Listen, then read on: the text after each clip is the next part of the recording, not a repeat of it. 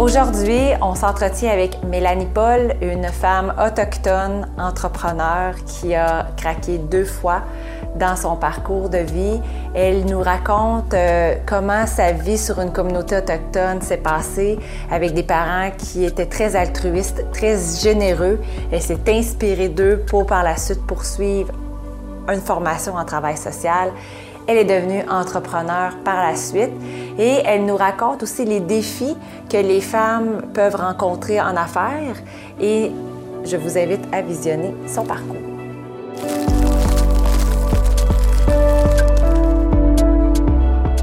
Bonjour Mélanie. Salut Maryse. Merci d'avoir accepté l'invitation pour venir nous partager ton parcours de femme autochtone et femme d'affaires.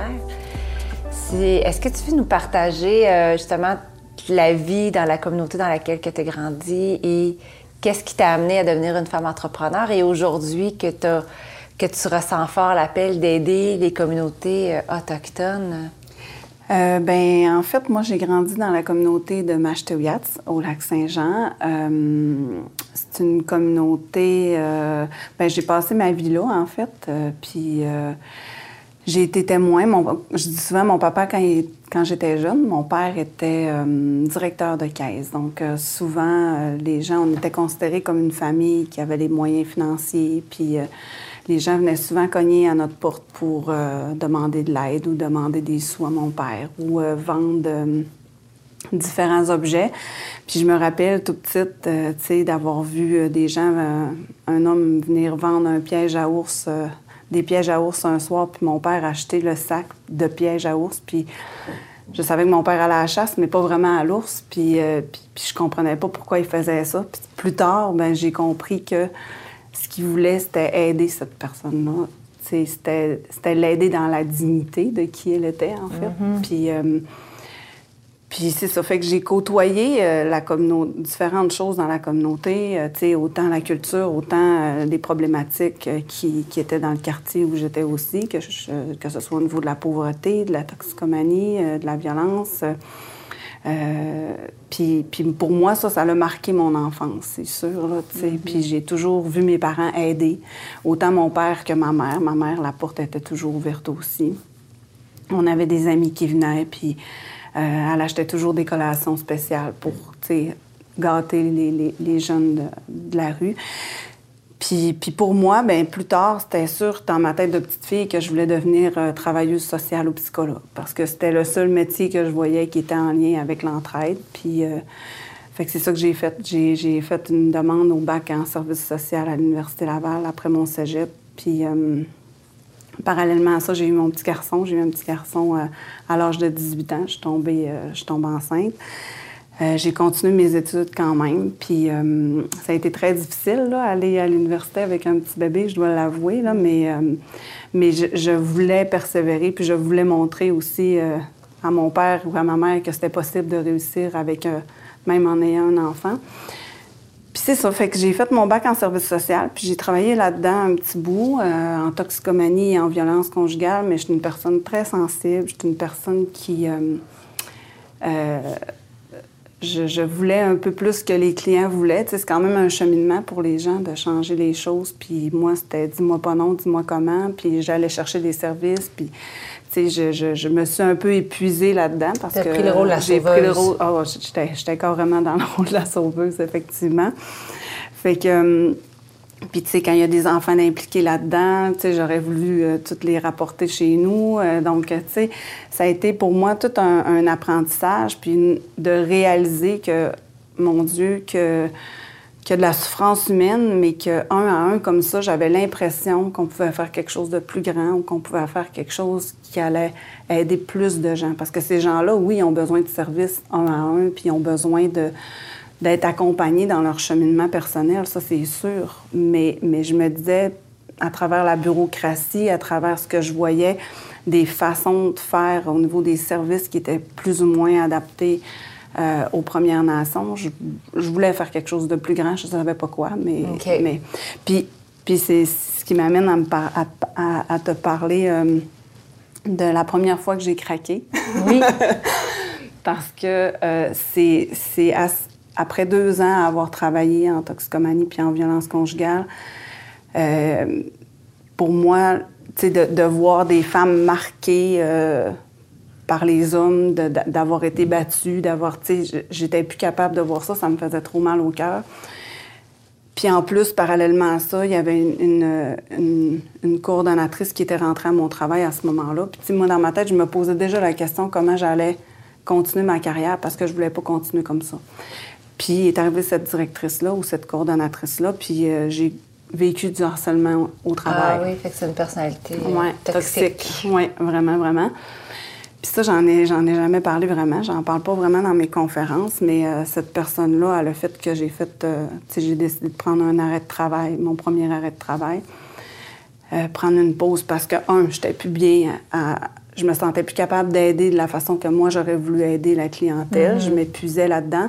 Puis de l'autre côté, elle, elle, elle me faisait vivre des choses euh, toxiques aussi. Fait que j'ai pris une, un temps d'arrêt. Puis durant ce temps d'arrêt-là, mon père... C'est, c'est cette fois-là que mon père m'a approché pour me dire « ben nous, on cherche... ben j'aimerais commencer à préparer la relève de l'entreprise, en fait. » Fait que là, j'ai fait « OK, mais moi, j'ai pas étudié en entrepreneuriat, j'ai pas de bac en administration, je, je comprends pas qu'est-ce que je vais venir faire dans l'entreprise. » Puis il m'a fait comprendre que... Il m'a demandé « qu'est-ce que t'as appris dans ton bac? » Ben j'ai dit « analyser puis régler des problèmes. » Bien, c'est pas mal ça que je fais à tous les jours. J'étais, ah. ouais, OK, là, il y a là, un parallèle. Ouais, j'étais en épuisement professionnel.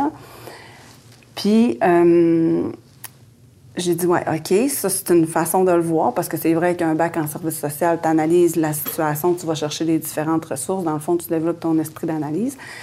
Puis après ça, j'ai dit, ouais, mais moi, je veux aider les gens de la communauté. Bien, il dit, il y a différentes façons d'aider les gens de la communauté. Tu sais, créer de l'emploi, mm-hmm. les sortir de la pauvreté. Euh, quelqu'un qui travaille, c'est quelqu'un qui, pendant ce temps-là, il fait pas de, de violence. Il est pas, tu sais, fait qu'il est valorisé par ce qu'il fait, tout ça. Fait que j'ai dit, ouais. Puis je me disais dans ma tête, j'ai toujours eu la philosophie de, bien, pourquoi pas? Parce que le pire qui va arriver, c'est que je vais retourner travailler comme travailleuse sociale, peut-être à une autre place. Où... Fait que... Fait que j'ai décidé de faire le move pour m'en aller dans l'entrepreneuriat avec mon père, euh, puis la famille. Puis, tu sais, à cette époque-là, c'était quand même une grande entreprise. Puis j'ai commencé... Euh, mon père n'a pas voulu me donner de titre à l'époque. Il a dit, je veux que tu touches un peu à tout, je veux que, tu sais... Tu, tu, mais j'étais plus rattachée aux ressources humaines. Fait que j'ai vraiment aidé les gens à l'intégration de l'emploi, des gens qui, justement, qui avaient des problématiques, qui voulaient travailler, mais qui avaient aussi un... Euh, soit des problèmes de toxicomanie ou soit, tu sais, euh, difficulté à l'intégration à l'emploi. Fait que j'ai beaucoup travaillé dans ce sens-là aussi, puis on a eu des belles réussites là, par rapport C'est déjà à ça. La communauté, oui, principalement. principalement bien, c'était, en tant qu'entreprise autochtone, ça a toujours été notre philosophie de dire, bien, à compétence égale, on va engager des gens de la communauté, puis s'il faut former des gens, bien, on va former des gens mm-hmm. de chez nous aussi. Fait que dans cette entreprise-là, à l'époque, on avait quand même cent cinquante employés euh, de, de pas juste autochtones, là, mais on a toujours réussi, à travers nos entreprises, à peu près à avoir, euh, je dirais, quarante pour cent de, de, de, d'emplois autochtones versus à peu près cinquante à soixante euh, okay. non autochtones, là, avec des compétences différentes. Ouais. Et là, est-ce que tu es toujours dans l'entreprise familiale? Euh, ben oui, euh, ben oui et non, parce que là, j'ai repris depuis quatre à cinq ans là, la relève de certaines entreprises que j'ai, je dirais, modélisées un peu comme moi je veux Je veux mm-hmm. continuer, mais qui, qui, ont, qui ont eu les entreprises à mon père comme levier, en fait. OK.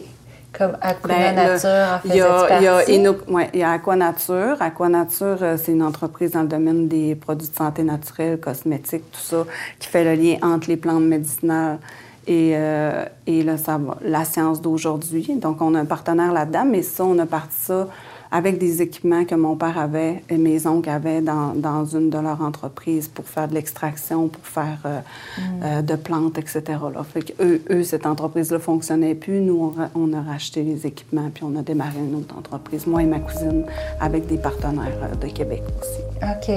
Toujours en partenariat parce que j'ai pris le modèle familial, je dirais, que mon père a développé avec le temps qui était beaucoup axé sur le partenariat d'affaires, là, donc euh, autochtone et alloctone, combiner les les savoirs, les expériences de chacun.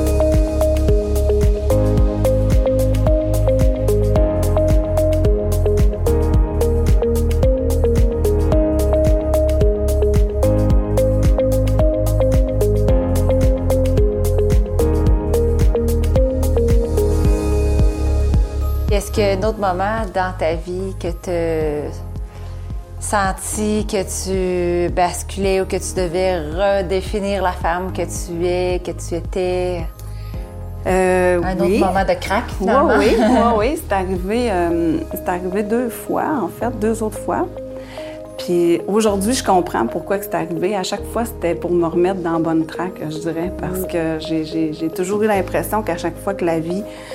Bien, la vie nous envoie toujours des messages. Moi, je suis très euh, spirituelle. J'ai, j'ai, je, je crois euh, que, qu'on a une mission de vie personnelle. Je crois que, tu sais, on, on a tous un don, on a tous... Euh, Euh, quelque chose à accomplir euh, qui est là. Puis, puis des fois, ben, tu sais, la vie fait qu'on se perd à travers euh, différentes décisions.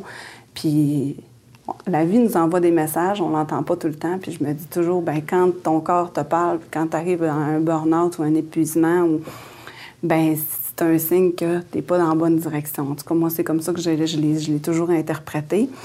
Puis ça m'est arrivé une autre fois en deux mille quatorze à peu près. Là, j'étais plus dans un mode... Euh, j'étais dans, tu sais, en affaires, ça faisait depuis deux mille deux, parce que j'ai fait le changement de ma carrière en service social vers l'entrepreneuriat en deux mille deux. Puis en deux mille quatorze, là, je me sentais comme dans... Je dis souvent dans un carrefour giratoire dans ma vie, parce que je, je, regardais, je regardais mon père aller, je regardais... Parce que c'était surtout, lui, mon, mon modèle, je dirais, d'entrepreneur. J'avais pas vraiment de, de modèle féminin autour de moi. C'était beaucoup un monde d'hommes encore en deux mille quatorze. Puis surtout, excuse-moi, surtout qu'on était dans un secteur forestier beaucoup aussi. Mmh. Mon père avait une usine de granules, tout ça. Puis j'avais encore de la difficulté à prendre ma place dans l'entreprise. Tu sais, il y avait beaucoup de changements, tout ça. Fait que je, je me voyais, je, je me questionnais si j'avais vraiment les compétences pour être entrepreneur. OK. Parce que... Euh, j'étais pas exactement comme mon père, même si on a des valeurs communes, que le côté humain est super important. Tu sais, on a tout, on, on a des choses qui se ressemblent. Mais lui, dans son type de personnalité, il est très actif, très rouge, très, euh, tu sais, décisionnel. Puis, ben, à cette époque-là, moi, j'ai eu la chance d'être, d'être, euh, d'être acceptée à l'école d'entrepreneurship de Beauce, à l'école de, mm-hmm. de la Beauce. Puis c'est un peu là que... Mon carrefour giratoire, je dirais que je me suis retrouvée un petit peu parce que je me sentais... Je trouvais pas ma place dans l'entreprise, puis euh, je me sentais un peu perdue dans comment j'allais continuer dans tout ça. Puis, euh, puis là, bien, on a fait les tests de personnalité. J'ai vu d'autres types d'entrepreneurs, d'autres modèles. Fait que là, ça m'a redonné confiance un peu en moi parce que j'avais le syndrome de, de dire « je suis peut-être pas à ma place en entrepreneuriat », mais c'était pas nécessairement... J'ai réalisé que j'étais pas, pas à ma place, mais c'était plutôt que le... J'avais à créer mes propres modèles à moi, puis j'avais pas à dire oui à tout. Puis c'est un peu là que j'arrive à dire euh, en deux mille quatorze, de, avant deux mille quatorze deux mille quinze, avant de rentrer à l'école de Beauce, que j'ai craqué parce que moi, je disais oui à tout, parce que je voulais me prouver partout, parce que je la trouvais pas ma place dans l'entreprise. Fait que je m'impliquais dans plein de choses à l'extérieur. Fait que j'étais dans plein de conseils d'administration, euh, je m'impliquais dans du bénévolat, des comités, et cetera. Puis... Euh, il y a une nuit que... Puis là, cette fois-là, quand j'ai craqué, euh, j'avais une conférence le matin. Euh, puis durant la nuit, je me suis levée pour aller aux toilettes.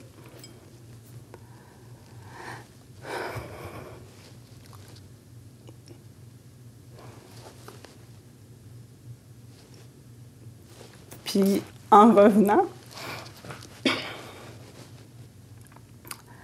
J'ai perdu connaissance au pied de mon lit. Mm. J'étais tellement fatiguée que mon corps, mon corps suivait. Un lâcher même pendant la nuit. Oui. Mes jambes ont flanché, puis j'ai vraiment tombé. Puis, puis tu sais, j'ai, j'ai, quand même, j'ai eu peur parce que j'étais seule. Tu sais, il n'y avait personne à ce moment-là dans ma vie. Puis, mais tu sais, ça m'a, ça m'a vraiment frappée parce que Je, je me suis dit, bon, où est-ce que je m'en vais avec tout ça? Puis mm-hmm. pourquoi je fais ça? À qui? Tu sais, j'ai, qu'est-ce que j'ai à prouver? Puis à qui j'ai à prouver quelque chose? Tu sais. Fait qu'à partir de, de ce moment-là, j'ai vraiment... Écoute, j'ai démissionné de tous les conseils d'administration, puis j'ai commencé à me recentrer sur moi, puis qu'est-ce que je voulais, puis est arrivé euh, l'école de Beauce aussi. Fait que c'est sûr que là, j'ai travaillé sur moi, puis à partir de ce moment-là, j'ai, euh, j'ai commencé à faire beaucoup de développement personnel. Mmh, ouais, c'est sûr. Ça craque que le développement personnel arrive. Hein? Oui, c'est ça. Fait que là, j'ai ramené beaucoup de choses dans ma vie. J'ai ramené, euh, tu sais, premièrement, j'ai, j'ai épuré euh, différentes choses autour de moi. Fait que je me suis recentrée un petit peu plus sur, euh, mm. sur moi. Puis avant de dire oui à tout, ben, je me posais la question, tu sais, qu'est-ce, à quoi, où est-ce que ça va m'amener? Est-ce que c'est en lien avec ce que je veux faire? Puis qu'est-ce que je veux faire réellement? Puis comment je veux le faire maintenant? Fait que... Euh, Fait que c'est ça, fait que ça a été très bénéfique parce que dans le sens que ça m'a vraiment ramené à plutôt de, d'aller chercher une valorisation extérieure pour combler mon vide intérieur, ben je me suis ramenée à dire bon ben OK, il y a quelque chose qui fonctionne pas, qu'est-ce qui qu'est-ce qui marche pas, puis qu'est-ce que j'ai à combler avec tout ça, tu sais. Fait que, euh, fait que c'est ça. Fait que ça fait euh, depuis deux mille quatorze, depuis l'école de Beauce, que j'ai commencé à faire du développement personnel, à, faire, à réintégrer la spiritualité dans ma vie beaucoup aussi. Fait que, puis j'en fais encore aujourd'hui. Puis là, bien, je suis rendue à une étape où je suis en train de structurer euh, mes entreprises ou une entreprise pour aider d'autres personnes dans ce sens-là.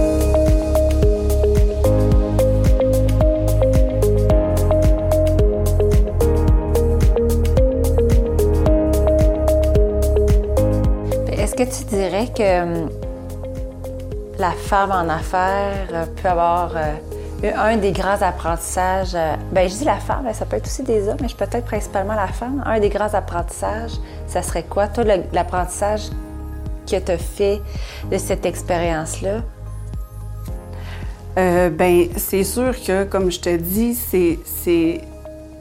Moi, ce que j'en, j'en comprends, parce que là, je, c'est facile de le dire dix euh, ans plus tard, presque, là, tu sais, de, de, de prendre le recul puis de dire... Euh, tu sais, c'est beaucoup le syndrome de performance qui nous envahit souvent en tant que personne, tu sais, en tant mm-hmm. que femme, mais en tant qu'homme aussi, je pense que... En beaucoup... tant que personne, ouais, pas... ouais. Généralement en affaires, oui, le syndrome beaucoup de performance. Beaucoup en affaires, là, euh, tu sais, mais, mais tu sais, quand t'es une maman, peut-être c'est encore pire, parce que, tu sais, moi, j'étais maman monoparentale, Euh, fait que, tu sais, t'as toute le, le, le, la gestion de la famille, t'as toute la gestion, de, tu sais, le volet de ta carrière, tu veux, tu veux réussir, tu veux euh, prouver que t'as ta place. Fait que, tu sais, c'est tout, euh, c'est, c'est tout un peu ça. Puis, tu sais, moi, j'avais, j'étais, j'étais dans une... Ben, je suis dans une entreprise familiale, fait que souvent, les gens vont dire « Ah, ben c'est facile, elle, son père avait ses entreprises, mais j'ai à me prouver ou à... » Que, que j'ai à être là. T'sais, c'est mm. différent dans le sens que c'est, c'est... Oui, j'ai une porte ouverte où j'ai un levier qui m'aide, mais tu sais, je veux dire, je réussirai pas juste parce que c'est mon père. Tu sais, j'ai, j'ai aussi euh, des compétences, puis tu sais, c'est peut-être ça qui m'a emmenée aussi à me perdre un peu à travers ça. Mais en réalité, euh, mon plus grand apprentissage, ça a été euh, vraiment de, de, d'apprendre à m'écouter puis d'apprendre à dire non, parce que moi, j'étais pas capable de dire non. À mettre des limites. À mettre des limites, oui. Apprendre son où mes limites, puis à, à, je dirais à focusser sur les bonnes choses aussi, parce que souvent, on va travailler sur des choses qu'on, qu'on se fait reprocher ou des faiblesses, alors qu'on devrait axer sur nos forces puis aller vers des, des, mm-hmm. des tâches ou, ou un rôle qui, qui nous rejoint plus par rapport... Tu sais, tantôt, je disais, mon père, c'est un...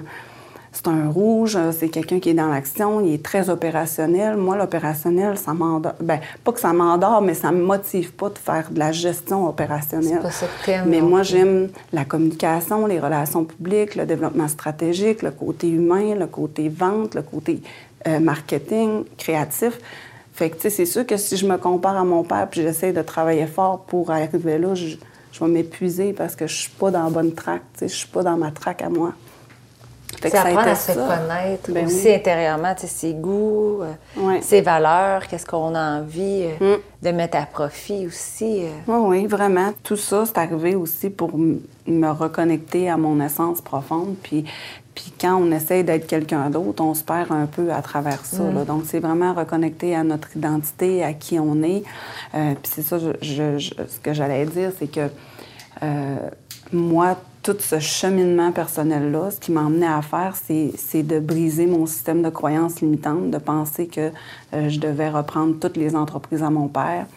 Euh, mais au contraire, j'en ai repris une ou deux que j'ai modélisées, comment moi je voulais continuer de façon différente. Puis tu sais, après en avoir discuté avec mon père, euh, je me suis rendu compte que, que c'est moi-même qui m'émettais ces obligations-là, euh, tu sais, euh, mentalement, là, tu sais, mm. parce que lui, il dit euh, tu fais ce que tu veux, puis si ça t'intéresse pas, c'est bien correct, là, tu sais. Sauf que moi, pendant des années, j'ai porté ça à dire... Je me sens pas capable de tout reprendre ça, puis je me, je me mettais de la pression. Fait que, tu sais, c'est ça. Fait qu'en reconnectant à qui j'étais, à, à mes forces, à, à ma personnalité, à qu'est-ce qui me faisait vibrer moi, ben ça m'a permis de prendre les décisions en conséquence, de développer mon intuition de qu'est-ce que j'aimais, puis de, de, de développer des entreprises à mon image aujourd'hui, puis qui...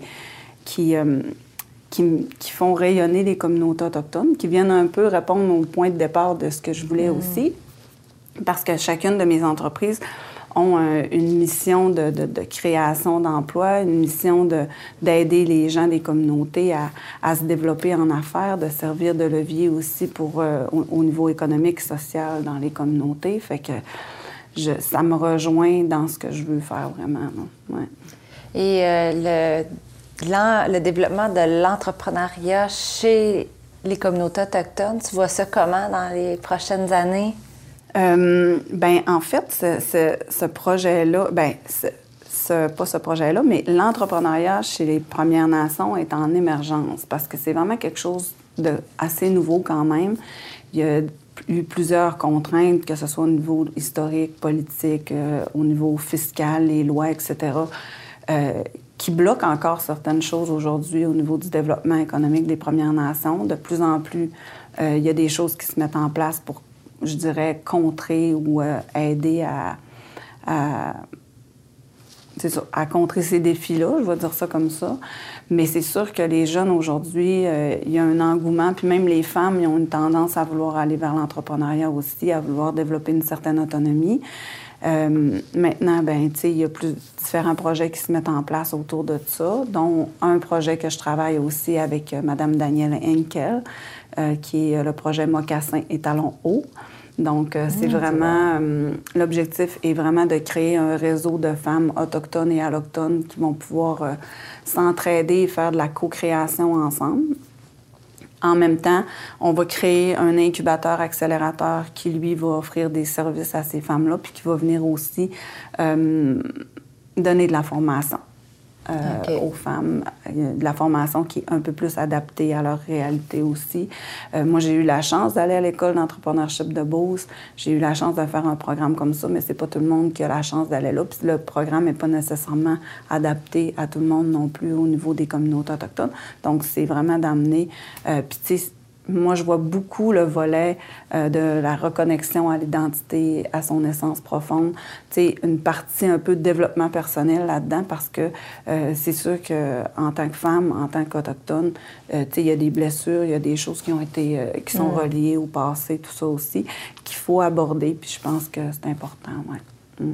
Et de mettre un peu d'intuition euh, dans tout ça. Comment tu vois ouais. ça, toi, l'intuition et euh, l'entreprise? Bien, moi, l'intuition, ça fait partie de ma vie, là, de plus en plus, parce que, comme j'ai dit, euh, tu sais, le fait que j'ai reconnecté avec euh, la spiritualité, que j'ai fait du développement personnel, j'ai appris à me connaître, j'ai appris à, à connaître mon corps, puis à, à, à connaître les indices que mon corps m'envoie maintenant, parce que, tu sais, euh, au niveau physique, on a des indices que, que notre corps nous...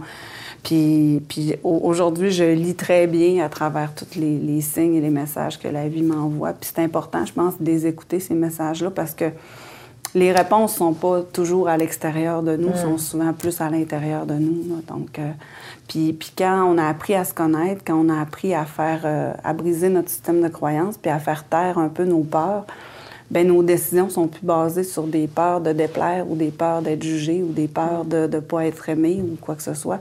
Nos décisions sont vraiment bien en ligne avec qui on est puis où on veut aller, indépendamment du fait que ça peut déranger des gens autour de nous. C'est ça. Il n'y a plus de peur. On a, on a, fonctionne plus en fonction de la peur. On prend plus de décisions en fonction de la peur. Et, et c'est beaucoup euh, phénomène, peu importe, homme, femme, en oh, affaires. Oui, oui, oui, non, il y a pas de peur, même si ça paraît oui. pas, là, tu sais, c'est... Ça se vit différemment, exact. mais euh, oui. C'est bon. Merci mm. beaucoup, Mélanie, mais pour ça me fait ta, plaisir. ton partage. Merci à toi pour l'invitation, c'était un plaisir. Vous avez aimé le podcast? Je vous invite à vous rendre sur ma chaîne YouTube Maryse Audet, où est-ce que vous allez trouver tous les entretiens qui ont été faits jusqu'à maintenant. Et je vous invite aussi à vous rendre sur les plateformes audio. Les podcasts sont aussi disponibles.